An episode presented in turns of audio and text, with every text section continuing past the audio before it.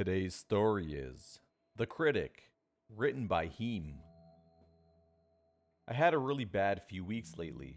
I was sincerely terrified to be in my own goddamn one room flat. In fact, I was terrified to be anywhere. The feeling of something following me, and the shadows crawling around walls, and corners where I wasn't directly looking at, never left me. I started to hear voices, whispers, steps, speech, even distant, eerie music being played somewhere quite not in this dimension.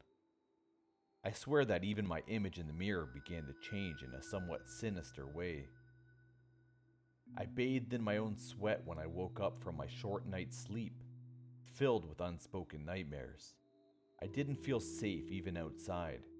Something was gathering upon me, and there was no escape from it.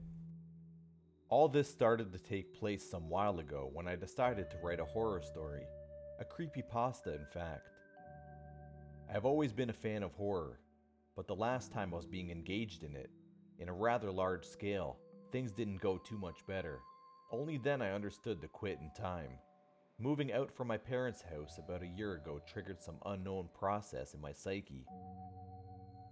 Now, when I'm alone most of the time, my imagination summons up horrors I had no idea were waiting in the back of my head.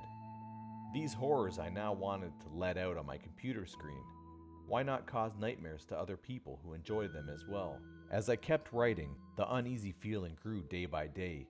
I listened to every sound coming from the apartment and other flats around. I was able to write only by day, since the nightfall seriously got on my nerves, even without the creepy shit I let my fingers type straight from my subconscious mind. I constantly looked back over my shoulder and avoided closets and even bathrooms until I absolutely had to go. It was particularly scary just to take a shower, standing there in a closed space while anything could be outside, or inside for that matter. One day, the evening was already coming, and I was in such a pathological flow. I couldn't turn my eyes for a second from the petrifying story that was being born before my eyes, almost by itself. My heart bumping like a hammer. Suddenly, I woke up from my trance. It was already dark outside. I started to sweat like a sponge.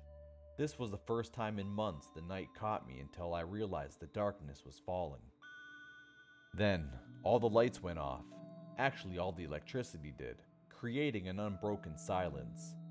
Only the computer stayed on. I sat in the dark, almost unconscious because of the shock and fear. I thought I was dying when the freezing coldness took over. But it was not only the warmth escaping my paralyzed limbs, but the temperature in the room.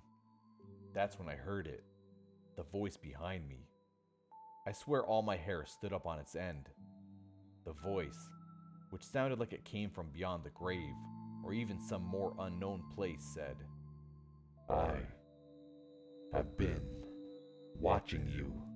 I was so grateful the source of the voice didn't reflect from the computer screen, until a hand was laid on my shoulder, an icy hand of grasping, suffocating nightmare.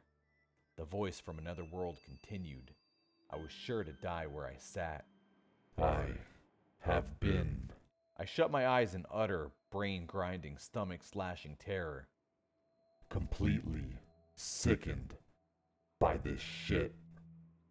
I opened my eyes. Sheesh. Seriously, even my two year old niece wouldn't be afraid of this. Then the hand, the undescribable hand of whatever the ghoul behind my back, rose, reached for the computer, and deleted my story. I heard dragging steps being taken when the uncreature turned slowly away to leave. Soon, the electricity came back and the frozen air swept away. Everything was like before. It took a while to recover from this, but finally, I dared to look back. Nothing. See what I was talking about? Good fucking lord. All that shit I had to bear. And then some night creep comes and bashes me like this. Luckily, it didn't remember to delete the file from the trash bin.